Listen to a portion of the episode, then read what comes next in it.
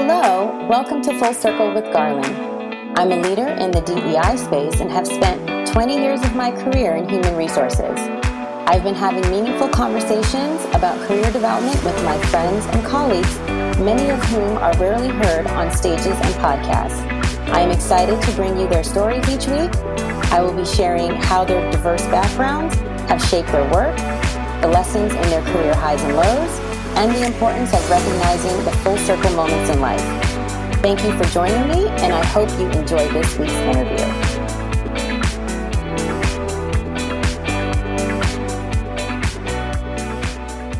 Welcome to Full Circle with Garland. Today's special guest is Brandon Rule. Uh, Brandon and I had an opportunity to get to know each other through a wonderful new platform called Clubhouse. Um, as I mentioned to you, I had the opportunity to get on Clubhouse late last year and have had a great, uh, it's been a great surprise. Let's just say, you know, you get on social media and sometimes you don't know really anybody that you're going to meet there. And then when you find people that just have common interests, common goals, common ambitions, um, you just realized, wow, this place is actually kind of cool. So, Brandon is one of those folks that I met on Clubhouse. And when I met him, I thought, wow, he's doing really amazing things. Um, and I think people should, you know, one, meet him, hear his story, but two, get to know some of the amazing things that he's doing. So, so happy to have you on, Brandon. Uh, of course. Welcome. Happy welcome. to be here. happy to be here. Um, so Brandon's background is primarily in um, development, specifically um, real estate development. And so this conversation today is to really get a sense of how he not only got into development, but like what were those things that along the way that have either helped propel you forward or just things that have been obstacles. So I'm going to jump right in by talking about, you know, your upbringing and your family and how it shaped you into who you are today. So let's talk about your background. Love it. So uh, thank you for having me. You're a phenomenal host. I love sharing this stage with you on Clubhouse and connecting about all the things that uh, we both care about passionately. So uh, yeah, I wanted to start there. Let's see.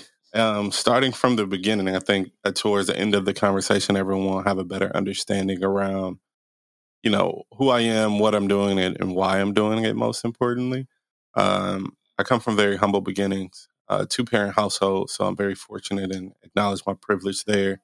Um, but my parents are high school sweethearts from Chicago. They moved to Los Angeles shortly thereafter. Uh, so I was born in LA, and um, we moved from LA when I was five uh, because we unfortunately suffered the worst natural disaster, worst natural disaster in American history at the time, which was the Northridge earthquake. So we were living in Northridge, lost everything, uh, and unfortunately, my dad was just like, "Yo, I'm out. I'm moving back to Chicago." My mom wanted to stay. So my grandfather, my mother's father at the time, was living in Milwaukee, which was an hour and a half from Chicago. And uh, because we didn't have a house, home, anything, and we were living on the street for a few days, we just kind of hopped on the train with a few remaining items that we had and moved to Milwaukee. Next thing I know, we're in front of this big white house uh, on the north side of Milwaukee, and um, you know, snow is coming down. And I was really confused, like, "Yo, hey, mom, what's this stuff coming from the sky?" Uh, but ultimately, that was my intro to Milwaukee. From there, uh, we ended up moving into a home temporarily for about uh, two years, and then they purchased a home two years later. So they bounced back, uh, and that's the home that they still live in to this day. Uh, it's on the south side of Milwaukee, uh, near downtown. And um, my first two projects actually are within a mile and a half of that specific home that I grew up in. So again, we'll get into that. Um, I come from a, a, lot of love, but a not of not a lot of money or finance or financial literacy. Uh, my grandparents were both entrepreneurs. Uh, my parents are entrepreneurs as well now. Um, but my grandfather was uh, a street pharmacist, and my other great grandfather was a uh, taxi cab driver, and that kind of gave me uh, grounds and motivation, if you will, to to understand the confidence that I needed that showed that I can be an entrepreneur too, because it was in my blood. So, yeah, that's kind of like super high level background uh, from Milwaukee. Went through the Milwaukee public school system, attended Marquette University, studied economics, minored in sociology, and uh, yeah. So I know you're really big on um, giving back and and helping other people. Um, where did those values come from in terms of either your upbringing or just how you move through life to to realize there there needs to be an element of uh, paying it forward and giving back? Yeah, that's a great question. So my both of my parents are in service based industries, if you will. Uh, I tell the story all the time, but my father, he um, at a young age, probably the birds and the bees time ish, took me to the side and was just like, "Hey, you know, uh, my dad told me that I needed to be better than him, so you need to be better than me," and that will always stick with me. So, um, what that looked like for me was me becoming a doctor. My father was an X-ray technician, and I figured if he was an X-ray technician and I became a doctor, then technically I'm better than him. You know, I was young, who knows? But that was like my goal. So I always wanted to like be in a service-based industry and give back to folks and be a doctor essentially. But then I realized um, my mother, she was in community development work. So she was a volunteer for the neighborhood association for the last 15 years, the president of the association. And um, the blending of those two and seeing what they were doing really impacted my life uh, and, and, gave me the grounds for always like doing well, but doing good is, you know, doing good, but also doing well. Um, so when I was in college, I'll give this really brief story. When I was in college, uh, I took chemistry and bio, and it didn't work out very well for me. So I had to switch professions, and then I was like, "Oh, I'll get into real estate." And when I found about when I uncovered or discovered, if you will, uh, real estate development and what a developer does, it it really enlightened three things on me. One, I can help people, which was you know really important to me, obviously. Two, it created generational wealth, but then also three, uh, I had autonomy of my time. You know, I was really able to do what I want when I want, how I want it, on, and on my own terms, and that was extremely important for me. So, um, yeah, it it development provided a vehicle for me to give back, but also uh, check out some of the other boxes that were really important to me as a person. Yeah. So, how did you stumble upon or discover real estate? Because I don't know very many people who in college sometimes knew this is what they always wanted to do. So yes. when did you how did that come into your life? Yeah. Um, the first time that I realized that real estate investing was a thing, my parents actually purchased a foreclosed home in Milwaukee. So a half a block away from where I grew up. Bought it for five thousand dollars from the city. Uh, my dad and I put a lot of work into it. He put most of the work into it, but I assisted him with putting some work into it. Yes. And uh, growing up, you know, it's just like, oh, well, I'm gonna be a doctor and I'm gonna have real estate properties on the side. Like that was just the thing to do. I can create wealth. Cool. Um, but then I heard about a program in Milwaukee called the ACRE program, A C R E, and it exposed um, really professionals that were interested in to breaking into the commercial real estate space. And uh, I ended up applying. I got in. I was, I want to say, the youngest ACRE graduate ever. But that program really enlightened and sparked the brain that then went on a rabbit hole and figured this whole thing out. But um, yeah, that was that was how I went to that program and I just saw like, oh, okay. You know, I had the same question that everyone asks when people say, "Oh, you're a developer. What do you do? Uh, do you build the building?" And I'm like, "No." Do you design a building? I'm like, "No." I'm like, well, what do you do? Right. So, commercial real estate, the Acre program really exposed me to the role of a developer. Okay, so we're gonna use this perfect segue into what does a developer do? Uh, because I think people exactly think exactly what you said. You're building the building, or you know, you're maybe in the deal making behind building the building, but the actual pre-development process, which sometimes is the part that takes the longest, that nobody sure. sees. Um, the the fundraising, the the making sure that all the parties involved like it's more deal making and probably transaction um, that maybe because it is invisible like this is the invisible part of the profession we talk about all the time like you know why nobody knows who the real estate developer is is because you're your name's not on the top of the building, right? Your name is not necessarily even on the, the sign. Maybe it's on the sign. On a small Once it's piece being of the built, sign right? over here somewhere, maybe, right? yeah. Yeah. So walk me through kind of high level general pillars. Like we're not going to get too detailed, but just for someone who they're like, okay, development, what exactly does that mean? What what's sure. that elevator pitch for development? Yeah, uh, I'll try to break it down as much as I possibly can. So, let's see.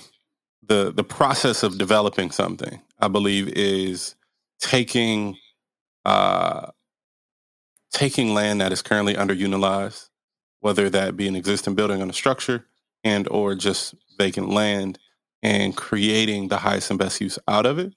And the while doing that, that is essentially a development, right? So understanding the required uh, debt and equity that you have to put in to, to finance it, you know, working with the architects and the geotechnical um, engineer and environmental engineer and civil engineer and all of these uh, service-based um, ancillary components of the business to ensure that this is a building that's going to be safe um, that's a part of it as well. You know, working with the contractor on, you know, identifying the the overall cost and getting that approved with the appropriate lenders and equity, et cetera, balancing that all while um, the political component of, you know, having an idea, having an idea and a vision and pitching that to uh, a particular municipality or or community group and getting their alignment with it um, and ultimately, I think I personally take it one step forward because I always try to understand what it is that they want and include that into my vision. I don't try to impose my vision necessarily on them. I try to understand their needs and create that alongside of them. I see myself more of a liaison, if you will, between the community and the development professionals. So uh, the development process is doing all of that.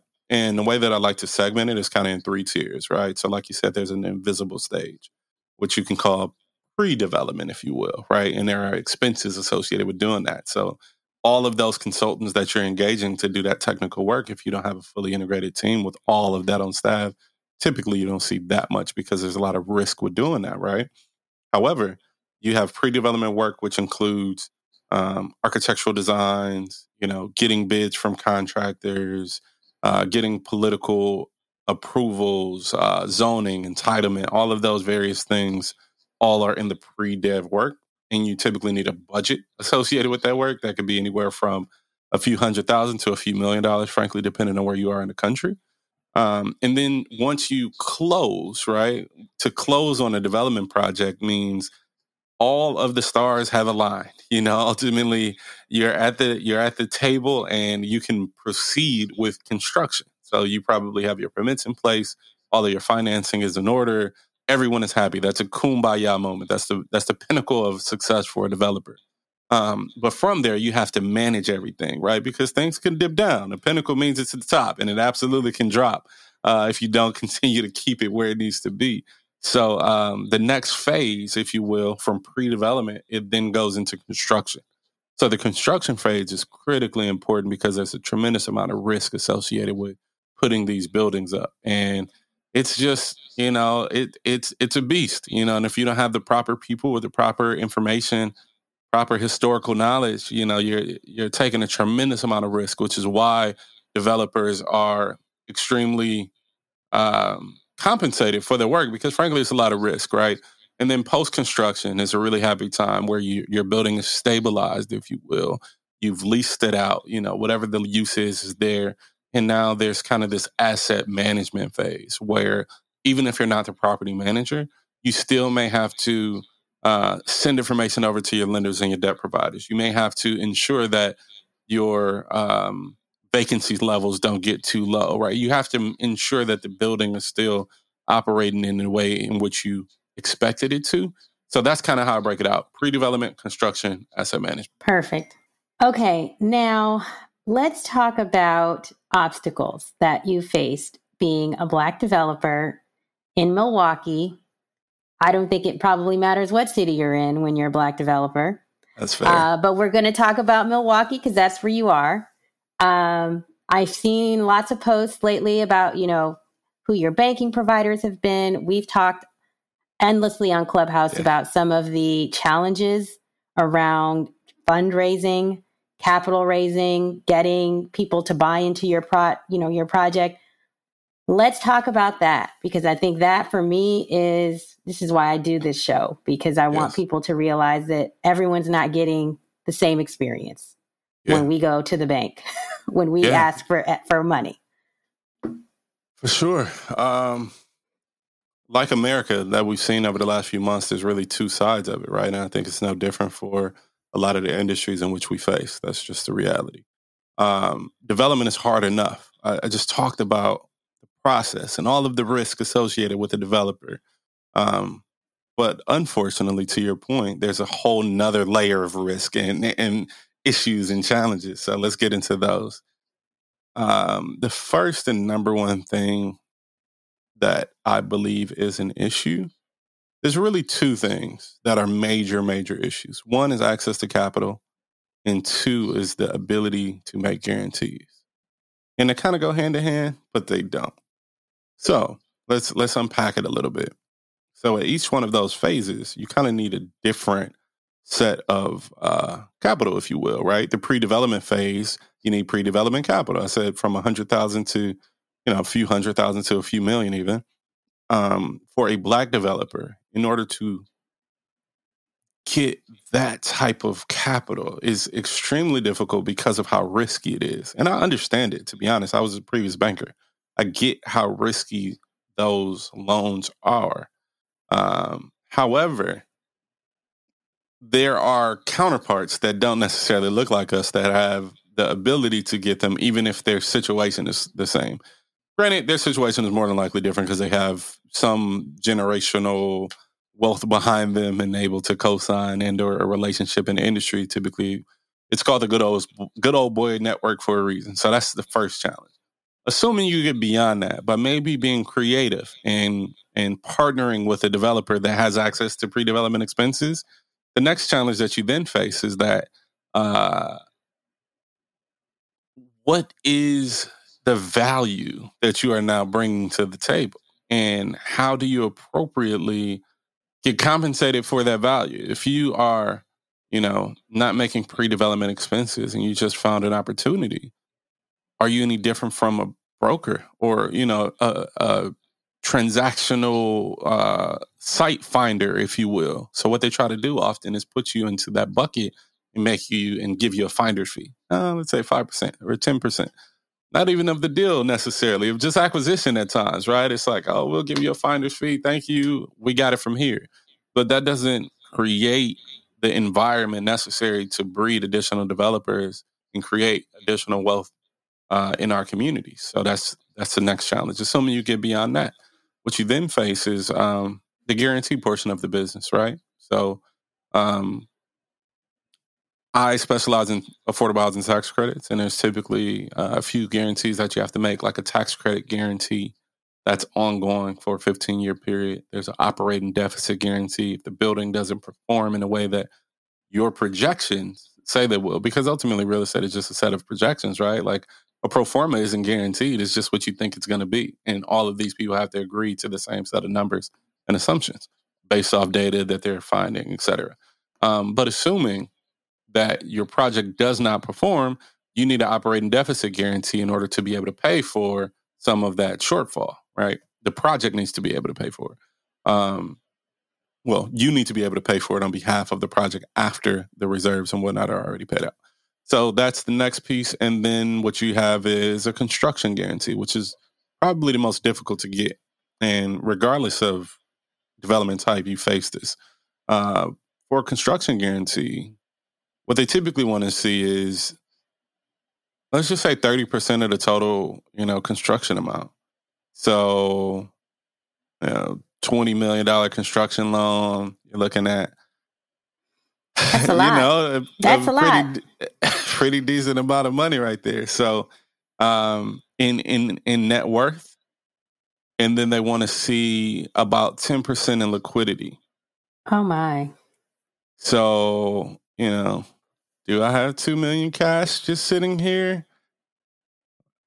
does anyone have two million cash just sitting there that's you know aspiring to get into the game? So those are hurdles that you have to face and be really creative and getting beyond. Um, so they have solutions, right? Let's talk about the solutions for a little bit, and I'll speed it up because I feel like I've been talking for a while. But um, some of the solutions they have this like inclusionary uh, MBE, SBE, et cetera, et cetera. Yes. Which is a gift and a curse, if you want to be honest. You know, on one side, it creates access, if you will, to minorities to get into development.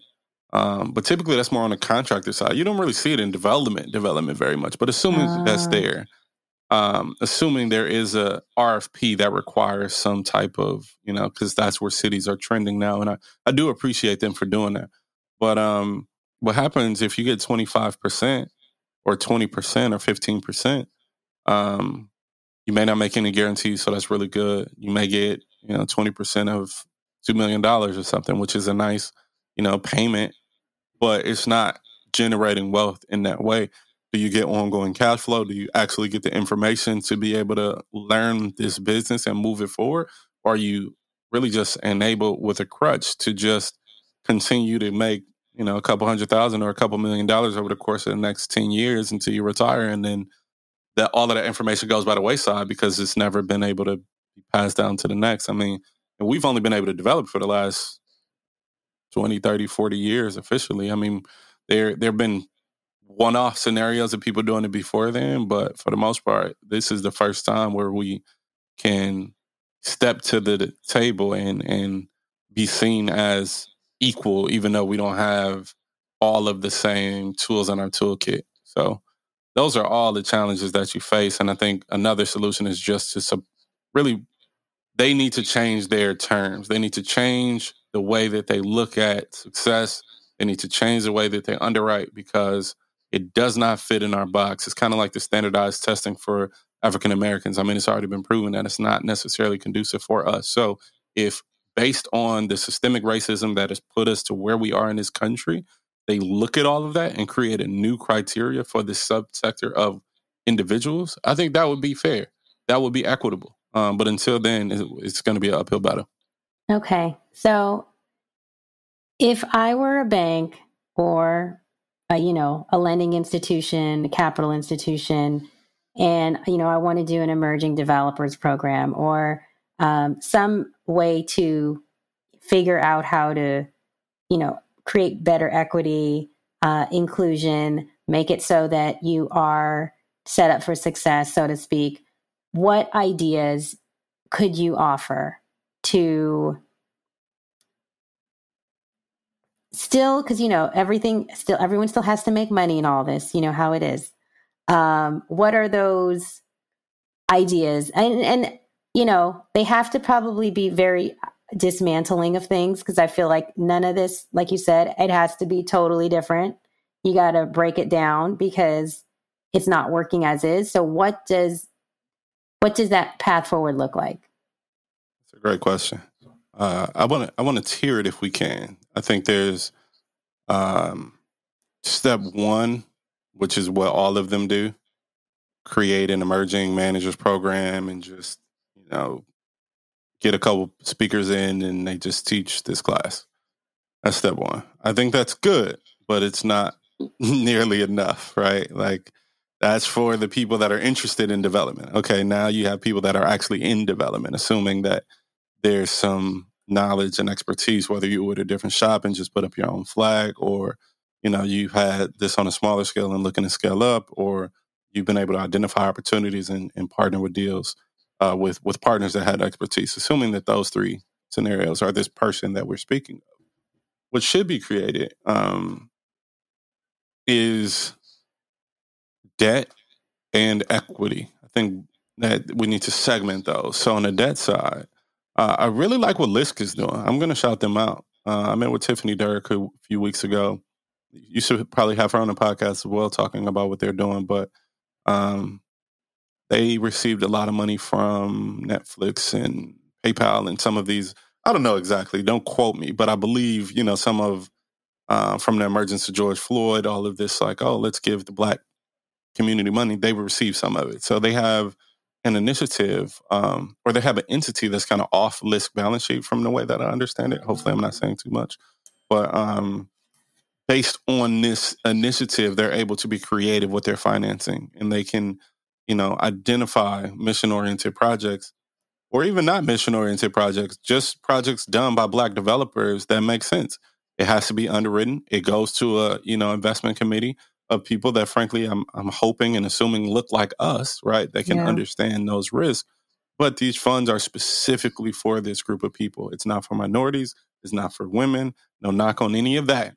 But every single time I've seen a program, I'm from the CDFI space and realm, it starts off as a black developer program, then it goes to a minority program, then it goes to a woman program.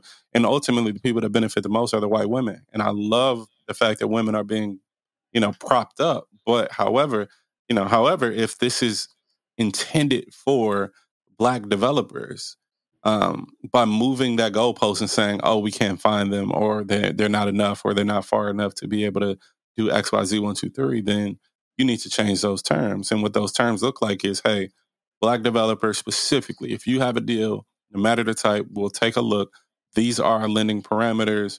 We can do a low interest loan we can bridge things. We can help with acquisition. We can help with pre development and we can move quickly. If you can do those things, that would be phenomenal. That's on the debt side. And then on the equity side, I think, um, you know, low income housing tax credits, you don't need equity at all. But there are deals that, uh, you know, some mission oriented developers are are trying to develop, but don't necessarily have the capital. Um, so on the equity side of things, which is what I'm getting more into as I'm progressing in my career, um, launching a real estate private equity firm this year, uh, as well as a crowdfunding platform. I'll put that on hold a little bit, but um, ultimately through that, I think they need to invest in black fund managers. I mean, if you want me to be honest, I probably know more black developers than anybody in the country. Like I, I'm at least in the top ten of people that knows other black developers for sure because I go semi-viral on occasion. We all find each other. I I intentionally seek them out. I built a clubhouse presence. I have an Instagram presence, and I'm pretty active on like LinkedIn and various things like that. So when whenever I smell a black developer, I'm like, yo, hey, let's connect. Like I love to meet you. Thank you for what you're doing in the space, etc. And we built meaningful relationships. So for them to go give capital to places that have no clue where these people are just doesn't make sense. There's no way that the money will ever filter down because there's a there's a a disconnect in in in how that that process. If step one is institutional equity, if step two is fund manager, and step three is black developer.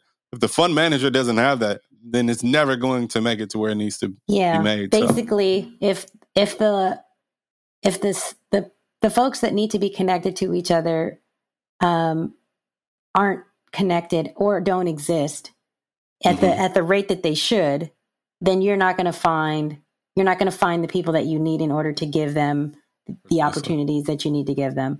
Um, oh my goodness. Yeah, no, this is I'm hearing you say everything that it's like a theme. It's like a theme in all of the industries, whether it's development, whether it's brokerage, whether it's, you know, um, con, you know, just moving into leadership probably, ranks, yes, like yes. getting equity, like um, it's essentially wanting to keep people at a specific level where their their opportunity for ownership is is not as great. Their opportunity Absolutely. to make more money and to build in general, build not just you know real estate, but just build, um, grow their business, grow their you know presence.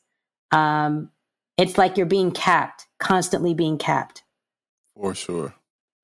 Okay. For sure. Ah, yeah, we've got so much work to do.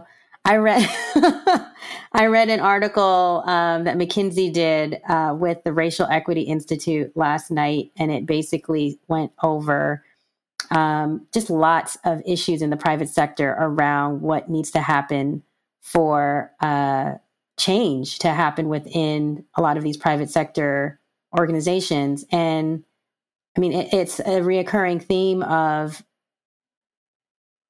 you need to be positioning people to succeed. And you need to not yeah. be um, giving giving the excuse of we can't find them. Uh, I think I read like 56% of the population of African Americans are in the South. And then when you look at the breakdown, it's like 17% in the Midwest, 17% in the Northeast, 8% mm.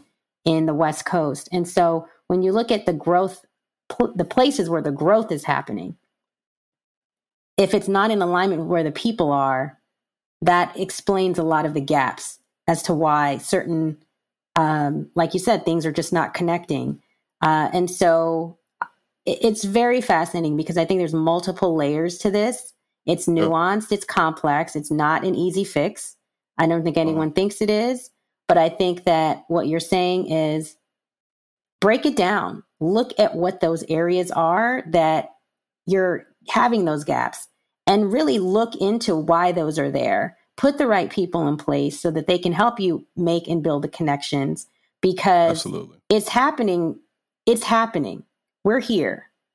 Like, it's not like, oh, you can't find us. Uh, as a recruiter, that's like one of my biggest pet peeves is when they say, we can't find the talent. I'm like, I sit amongst the talent every day. I find the talent every day. Like the talent the is here. Excuse. It's it's just not it's not enough anymore to say that. Um, now the question Great. is, what are you doing to make it equitable so that people have access?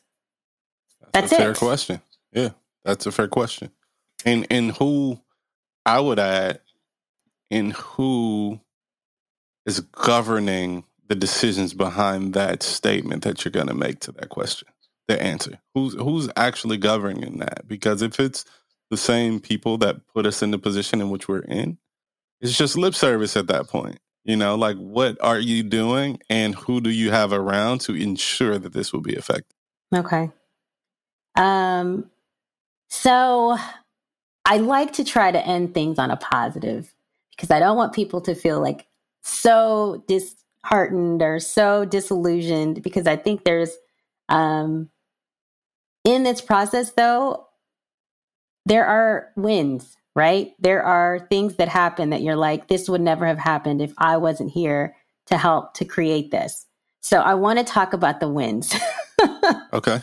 I want to talk about the, the projects that you've worked on, the communities that you've impacted, the things that is why you wake up every day to do this, you know, why you still feel like I be rule, I'm here, like this is why I show up to do this work.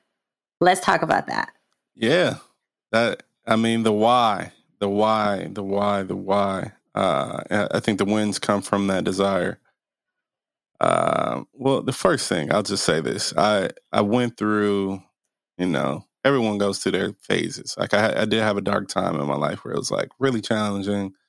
Shortly after college, like around that college time, and I I created this thing called the Success Manual, and I just like studied articles and books and YouTube videos and interviews of all of the people that I admire. And I found two things throughout that journey and that process that every single person, one, had um, really an amazing work ethic. Like they worked hard, like really, really hard at their craft. And then two, they had an unwavering confidence in themselves. Like every single person had that. So I'm like, okay, cool. Well, you know, that's kind of the foundation for what I needed if I want to be successful. And throughout that journey since then, over the last like eight, nine years or so, um, I realized that the confidence in yourself actually comes from the work that you put in. It kind of feeds itself. It's super circular. It literally feeds itself. So for me, uh, I work extremely hard because I know that I am making impact. Um, even before I was credited for impact, I knew that the work that I was putting in behind the scenes was going to materialize in the way that it has and will in the way that it will. Because this is just the beginning, right? And we know that. We know we're working towards a much larger goal. So if getting to that goal is going to impact the entire culture, then it's a disservice to my culture if I'm not doing what I need to do to make that impact. So for me, getting up every day is literally just a process of of putting in the work. And then it gives me the confidence to be able to execute on the very things in which I've been studying for the last however 10 years. Uh, and and that's that's really like what I do it for. I think the next generation of of youth and people from the inner city, whether they're my age, younger, older, it doesn't matter. Like I'm still I'm 32 years old. I'm really young in this profession. Like if you are 35 listening to this, you have more than enough time to get into the commercial real estate space. And you will still be young. You know, like it's it's an old profession. So um, I just encourage those that are listening and encourage those that are watching my journey and path to realize that um, time is time is really important, right? But age isn't necessarily a factor. You have to worry about your risk and what your tolerance is. Everyone can be a developer, you know, all of that stuff. But if you have a dream that you want to like achieve, I think that understanding yourself and you know, surrounding yourself by people that complement the things that you don't do well, you can pretty much achieve anything within the boundaries of, of what you are good at. So, can I go to the NBA? No, I won't be LeBron James. Uh, will I ever be president? Maybe. I have no political aspirations. I don't think I will ever do it, but I would never tell myself that I can't because I truly believe um, you can do pretty much anything you put your mind to when you. We saw Trump in office, so Anybody. Anybody could make it in that thing for real. That that should give, frankly, black people the most hope ever, but also the worst because that just shows white privilege, if you will. But either way, we're, we're not gonna the positives. I truly believe that the impact is happening. I see it. Uh, people are reaching out to me all the time. I see it on Instagram, Clubhouse, Facebook, LinkedIn. Um, thank everyone for the support. Uh, but my first development that I ever did, I'm like, yo, this is a building that I've created. It'll live there for long after I'm gone. Um, it's affordable housing, well, workforce and attainable. But when I was having my groundbreaking, something really like happened to me. We were doing our walkthroughs. Cinnaire wanted to, you know, spotlight a couple of uh, the residents, and they had people queued up. One of the residents in particular um, told a story about how prior to moving in, he lived a few blocks up in a place called Tent City, which is just where you know all of the tents gather under the bridge. Um, and he talked about how he wasn't able to, you know, pro- receive health care because he didn't have an address. But now that he has an address, I mean, he's paying 300 or so dollars a month for a one bedroom with stainless steel appliances and everything. Um, he can now receive his health care. And that really stuck with me because I hadn't thought about it in that way. I've never I w- I wasn't that deep in my understanding around the impact that I was making. Um, so that I, I, really appreciated that. And then, you know, there were 200 plus jobs created from that first development that I did, and 200 plus from this one that I'm working on. It'll be 300 or so from the following, uh, the, you know, next one or two or three. Each year, I'm creating hundreds of jobs, and 40% of that is going towards people from the community, people that are, you know, look like us. And, and I take a lot of pride in it. And, and 20, at least 25%, historically, I've been over 30 um, percent of the contracts on the project are going towards the same sector and group of people and the businesses, business owners of these very people. So I love it. That's why I keep I love that. I love that. Yeah, we don't think about who's going to move in after sometimes. Just getting the project done feels like such a win that yes. once you get the actual thing built and now people are moving in and you hear the stories of what they've had to you know manage and, and encounter to have an address um, you realize how much bigger your work is other than Absolutely. just yourself uh, i think that's the beauty of real estate i mean for me i love seeing things that weren't there something that you saw on a plan something that was just you know a drawing and then next thing you know, oh my gosh, it's here. Uh, yes. Uh, it's like the ultimate manifestation, as they say, right? It really uh, is. Visioning and seeing it come to fruition. Uh, and I think there's very few things in our lives that are very tangible like that, where you can really, I mean, really see it and then do it. Um, yes. And so I think for me, when I hear development and I meet developers, there's just this um, this this visioning, building, manifestation piece that I think we may not necessarily call it that or see it like that, but that's what it is. Absolutely, I agree. I agree 100%. It's the um, the mm-hmm. real life version of it, right? Like you you can it's it's a material see. Like when you work out, you see that. You see that change. You see your body shift. In most professions, like if you're doing things on moving paper around, you may not see the impact across the country or the world, wherever your impact is. But like to your point, we're creating something physical. So it's unique. Yeah. So let's talk about the projects that you're working on and what else is on the horizon for you. Yeah, so I know you've got pro- like a few things, and I was on your website last night. I was like, oh, he's got a lot of stuff happening.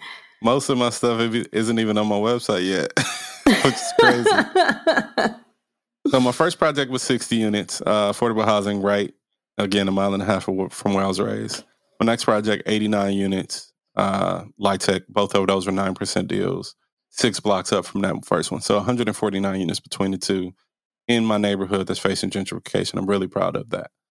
I then started to spread my wings a little bit. I have 150 unit in Madison, Wisconsin, which will include a 24,000 square foot grocery store, um, which is led by a Black and Latino woman operator. So really, really wow. excited to be partnering with her on that.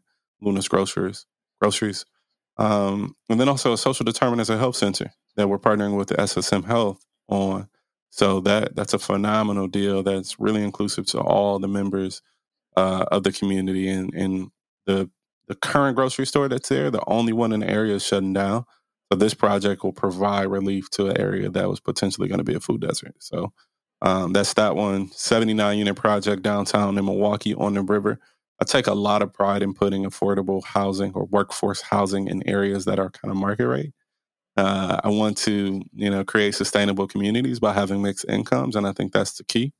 Uh, so those are my kind of Milwaukee-based deals. I have a 10-acre site in Milwaukee um, that I had to re re-examine, if you will, because of the pandemic. Uh, northwest side of Milwaukee there as well. So those are like my Wisconsin deals. Just signed up for a project that I'll be kind of co-developing on, 74 unit in Oconto, Wisconsin. That's a preservation deal with the housing authority. Uh, RAD deal as well as 4% tax credits, rural. Uh, so that's all the Wisconsin stuff. And then I live in DC. I go back and forth between DC and Milwaukee, looking at a project here. Um, but depending on how some of the other things materialize, I may have to pass on it. I just came across a really big opportunity in Atlanta. Um, if it comes through, it would be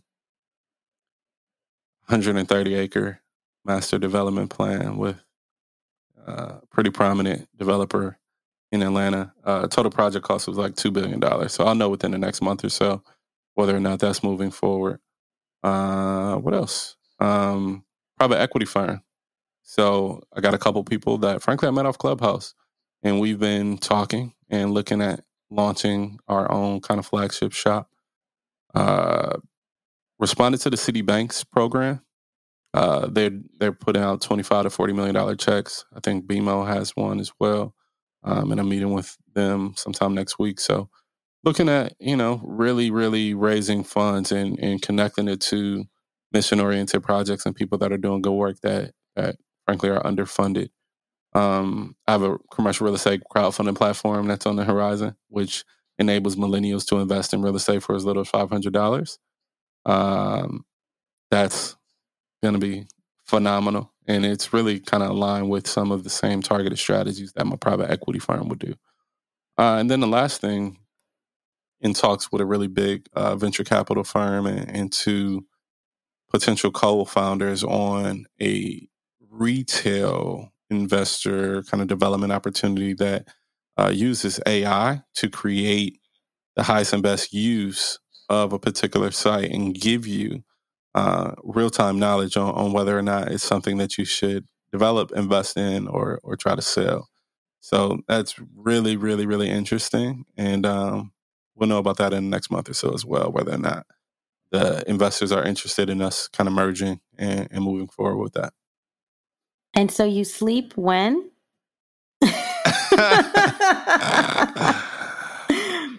Um you know, I, when I when enough. when I'm later and when it's later and I can sleep, right? Oh my gosh, that is a full plate, Brandon. I'm striving for greatness. I really want to, you know, my goal bit, is to truly impact the community and create access, create exposure, and um, ultimately become a billionaire. You know, and give it back. I'm here for it. I am here for it. Uh, I I'm only giving you a hard time. I know I'm someone that don't even talk about. I shouldn't talk about other people's sleep when I look at my own. But um, I'm sure. I am I am just happy to hear all of this is going on because I think I mean when I met you I was like oh, he is like on it um ambitious I mean I'm Thank I'm you. here for people who are you know just doing it not I spend a lot of time on Clubhouse as well. That's not not apologizing for doing it, doing it. I'm not getting no. out here. Look, like, it's our time. We deserve it and we about to come get it, you know, and and that's why not? There's enough room for everyone. There's literally enough space for everyone. Did you you probably know this, but I'll share it for the people if you don't mind. Uh, forty percent of all non-home real estate, commercial real estate, if you will, is owned by one percent of the country, and eighty-two percent, over eighty-two percent, is owned by the top ten percent. So literally, ninety percent of the country including all of the developers my size, most of the black developers, but everyone, Hispanic, Latino, women, it doesn't matter, even most of the white ones, together. And we only own 17% of the real estate in the country. So there's no reason why that should be the case. And we need to democratize the process so more people can participate in a effective way um, in assets that have been effect like underwritten and not at the expense of, of um, as long as the business plan isn't at the expense of the retail investor, I think it's fine. There are some that are not, but that's for another conversation. Yeah. Oh my goodness. This has been so good. I mean, yeah, when you're like, you know, going to need an agent to be contacted, uh, I'm going to say check out check out Brandon because this is this is the Brandon before the Brandon. The yes, Brandon. Exactly. Uh, so I'm excited for you. Uh, I I'm excited for all that you have going on. I am full support of everything that you're doing. Um, he's coming from such a heart centered place, you guys. You know, you know, I never bring on people who are, you know, always just about the money. I mean, the money is a part of it, but I think yeah. social impact, making a difference in communities, making a difference in people's lives, building wealth, passing on, you know, that to your future generations. I mean, this is what it's all about. And so I'm just happy to have you on. Thank you for making the time. Uh, then, final closing uh, for me, I always ask two things. Okay. Uh, one thing is a fill in the blank question where I say, inclusion and equity drive my work. And then you complete the sentence. So let's start this again. Inclusion and equity drive my work. Because coming from the worst place for Black people in America, I realized the importance of it and seeing the disruption, seeing the impact that my grandfather, who was a street pharmacist, had on my family. Um, seeing seeing how everyone wanted to be that uh, in a in a market that was not necessarily. This is just supposed to be a sentence. I can speed it. It could do no. This is you. You've spitting uh, whatever okay, you want. Yeah. We can go back and it's whatever it means to you. It's not okay. There's no there's no rules on this. yeah. All right. Cool. Cool. Cool. So yeah, I mean, seeing my seeing my grandfather grandfather's impact in a in a market that wasn't necessarily uh, legal, you know, uh, and everyone following in those footsteps. I'm trying to leave that legacy on my family in a similar way, in a legal way, uh, and it's critically important for me to be able to break down some of those barriers before I pass the mantle to, you know, the the next generation of of Brandons and Garlands, and all of us. Yeah. So I know you are still fairly young, but I think you're very ambitious, and you I think you're at your own full circle right now. so ah, what does you. life what does life look like coming full circle in this moment to you? Happiness. That's always the that's always the key. Uh, that's that's the first thing that came to my mind. Like being happy, being safe, spending time with family, friends, and um, being able to really live out my dreams. I think, you know, I'm in love with the process. And, and that's one of the things that's really important. I know that I'm to be all that I want to be. And I know it's to be challenges along that way, but I'm also very happy with the process of, of becoming that person. So yeah, it's full circle now and it will be full circle in five and it will be full circle in 10. Um, and that's fine. We'll we'll see where I am at those times, but I'm I'm more than happy with where I am now, and I'll continue to. Each day, I strive for the same place. So that's full circle with Brandon. Wonderful. Thank you so much. Um, so I am going to put in the show notes all the places people can connect with you. We're going to, of course, include your clubhouse details, your website, your LinkedIn, uh, sure. you know, all of the, the great places to find you. Um, thank you again for your time. I appreciate you. I cannot wait to see all of these wonderful plans you have come into fruition. Um, and let's keep driving. Let's keep going for it. That's the only way. Let's do it. Let's do it. Let's keep collaborating. And thank you for the time. Thank you for having me. Hopefully, I can bring some uh, eyes to your platform and what you have going on as well. And anyone that came from me posting this link, make sure you follow the other episodes and watch those because the other people are just not t- just as, if not more talented than I. So make sure you watch all of the episodes. Uh, thank you on this podcast. Wonderful. Thank you so much. All right. Thank you. What a fantastic conversation with Brandon Rule. I enjoyed speaking with him because he's the next generation. He is the next generation of developer, billionaire, according to him. I'm here for it. And I think that when we hear from the next generation, it's going to look different. It's going to feel different. Um, and my, I think, hope for us in looking at the next generation is that they are starting to question a lot of the systems and starting to dismantle a lot of the systems. And so, uh, our conversation today, there were a few things that he mentioned that I wanted to highlight. Um, he said there were kind of three prongs, but we're going to focus on the two major challenges um, for development. And of course, the first is access to capital. Um, I think that is if you go back to my first episode with Lynn King Tolliver, she said the same thing access to capital, and she was on the private equity side. And so this is going to be a reoccurring theme. And I'm sure if you continue to listen um, and go back, I think also Colette English Dixon, she talked about access to capital. It's just an ongoing theme that you're going to hear um, in terms of people being able to have what they need in order to build the things that they want to see. And then the thing that he mentioned, which you don't hear about often, is the guarantees. Uh, 30% of the construction loan and then 10% in liquidity. That is a lot of money to have just sitting somewhere. And I don't think that um, development's supposed to be easy, but I feel like with guarantees like that, it's damn near impossible for people to feel like they have access to this.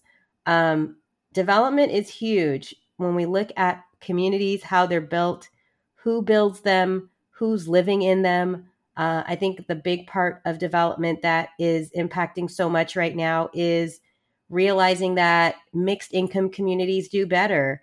Um, equity and people of all different backgrounds living together. Again, diversity is better. Um, and so, in order to know how to serve a community, um, you need to know what those needs are takes me also back to a conversation we had with Marimba Malayans. Um, there's just so much in this episode. And so I want to make sure that you all are like going back and listening to some others and then just listening to what he's saying. It really just resonates. Uh, the other thing that he said, which stood out, was um, in researching success factors, something that he calls his success manual, the two things that he finds to be what set successful people apart is having an amazing work ethic, uh, continuing to understand that it's going to take time, it's going to be work involved, and you just have to attack the work and know that this is what you're going to have to do in order to succeed. And then the second part of that was unwavering confidence. And by having unwavering confidence, it means you realize that you have to continue to work in order to build that confidence because by doing it you realize you can do it by doing it you realize that you have what you need to do it at a high level and so it feeds itself as he was saying and so a lot of that you can apply that and i think you see it probably most clearly when you look at not only business people but you see it when you look at like olympic athletes and really high performing um, athletes when you look at people who are really going for it and making this what they do. Uh, and so what he said is right on. And then the last thing that he said was um, understanding that what you're doing with development is more than just building something, it's who gets impacted by it. And then looking at how that changes someone's life. I don't think we sometimes think about that. And that is a huge part of it. Um, this is the social impact piece. This is the piece where it's really important that you have people who are from that neighborhood and that area involved in the process so that gentrification isn't the reality. Um, and so I just enjoyed connecting with Brandon, hearing so much of what he had to say, and um, just want you all to continue to keep your options open and look at what's out there because there's just so much. And uh, thank you again for taking the time to listen to Full Circle. Uh, we've got a lot of episodes in the bank right now. And so if you haven't gone back and listened to some, please take a listen and take some time to go back. Um, thank you so much. Bye bye. I hope you enjoyed today's episode. Please subscribe, share, and tell a friend. You can find me on Instagram at Full Circle with Garland. And if you'd like to be a guest, go to garlandfuller.com. Thank you for listening and sharing your time with me. I hope this next week helps you to recognize the full circles in your own life. Bye bye.